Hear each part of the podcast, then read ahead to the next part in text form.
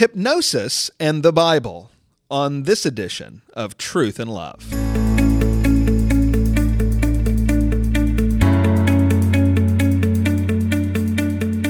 I'm Heath Lambert, and you're listening to Truth in Love, a podcast of the Association of Certified Biblical Counselors, where we seek to provide biblical solutions for the problems that people face.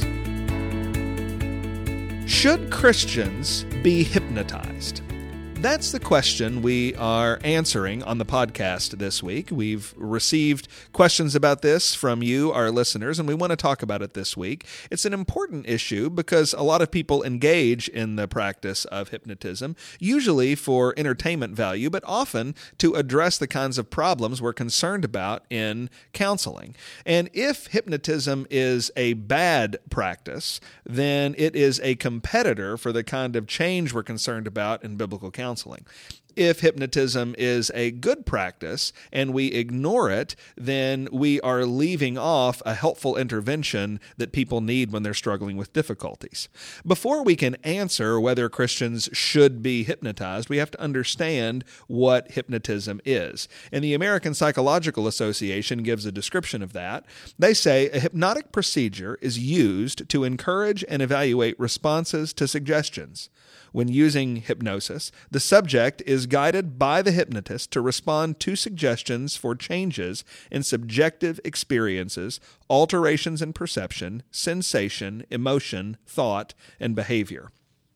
Now, there's a lot going on here, but when you boil all of that down, what it says is that hypnosis is used to bring about change. The kind of change we're concerned about in counseling, the kind of change we're concerned about when we're experiencing difficulty, hypnosis is used to bring about change.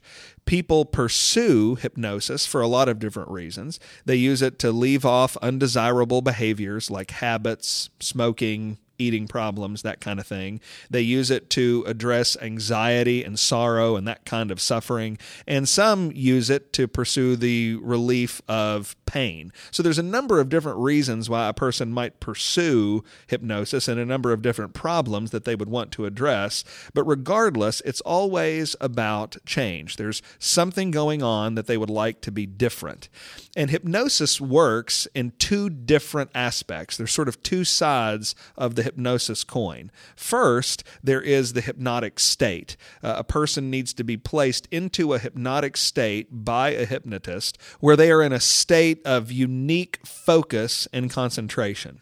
And in that hypnotic state, the second aspect of hypnosis happens, and that is where they respond to the suggestions of the hypnotist. So the hypnotist will speak suggestions to them about their behavior, what they should do, what they should not do, what they should think, what they should not think. And those suggestions are supposed to take root and take effect once the hypnotic state, the trance like state, has ended that's how hypnosis works, and that is some of the problems that it seeks to resolve.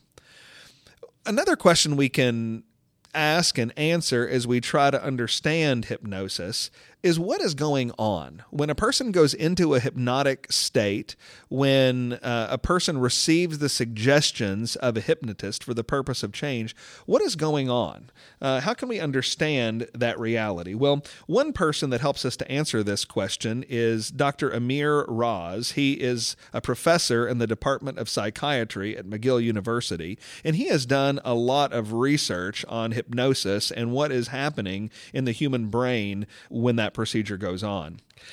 He has sought to show the effects of suggestion on the brain during hypnosis using neuroimaging methodologies, uh, functional magnetic resonance imaging or a functional MRI, and event related potentials or ERP. And what those are doing is they're taking pictures of the brain. And what he found using that very sophisticated technology is that hypnosis actually turns off certain portions of the brain. There are portions of the brain that are lit up and active when a person is not in a hypnotic state, and those regions of the brain are put to sleep, so to speak, when a person is under a hypnotic state. So it does seem that, at least in some folks, hypnotism actually affects a change at the level of brain activity. There's a lot we don't know about what that means, but that is some of the facts that we possess from certain professionals in the field.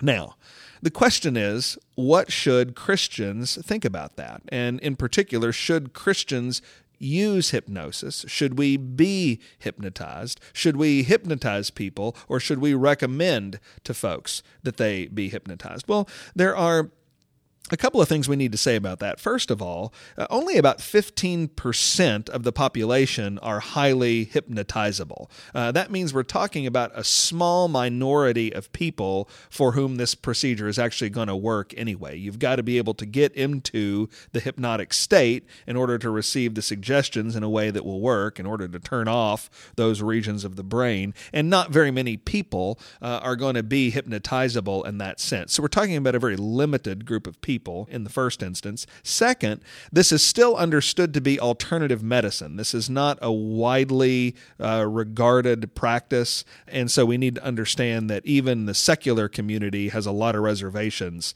uh, about this practice. But of course, as biblically minded Christians, what we are concerned about is the testimony of Scripture. And when we come to the Bible, we come to a book, we come to God's Word to us that has serious concerns about the practice of hypnotism. Not because there's places in the Bible where it says, Thou shalt not be hypnotized. Uh, the teaching of Scripture predates the practice of hypnotism. So the word hypnotism does not come up in the Bible. But the ideas of hypnotism do come up. In the Bible, we have a book that is all about the change process. The Bible is a book that tells us how God wants us to change.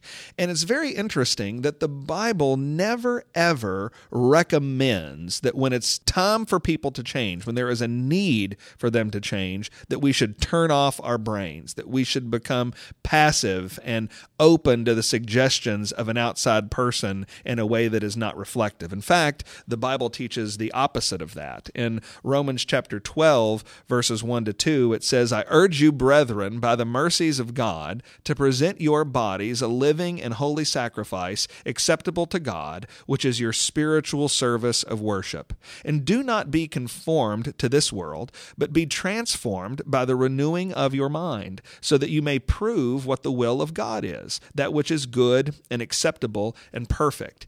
This is a text about change change, it's a text about transformation, and it says that Christians should pursue transformation not as we become passive and as we absorb the suggestions of some other person, but as we prove what the will of God is, as our minds are transformed by renewal from the Holy Spirit and by the Word of God. So, what the Bible encourages us to here is activity activity in studying the Bible, activity in taking our thoughts captive to Christ. Uh, another idea that the Bible uses to address this and to express concern about the principle of hypnotism is a text like 1 Peter chapter 4 verse 7 there the Bible says the end of all things is near. Therefore be of sound judgment and sober spirit for the purpose of prayer. The Bible here is encouraging us to soundness and sobriety in our thinking. It's not encouraging us to passivity. It's not encouraging us to be open to the thoughts and interpretations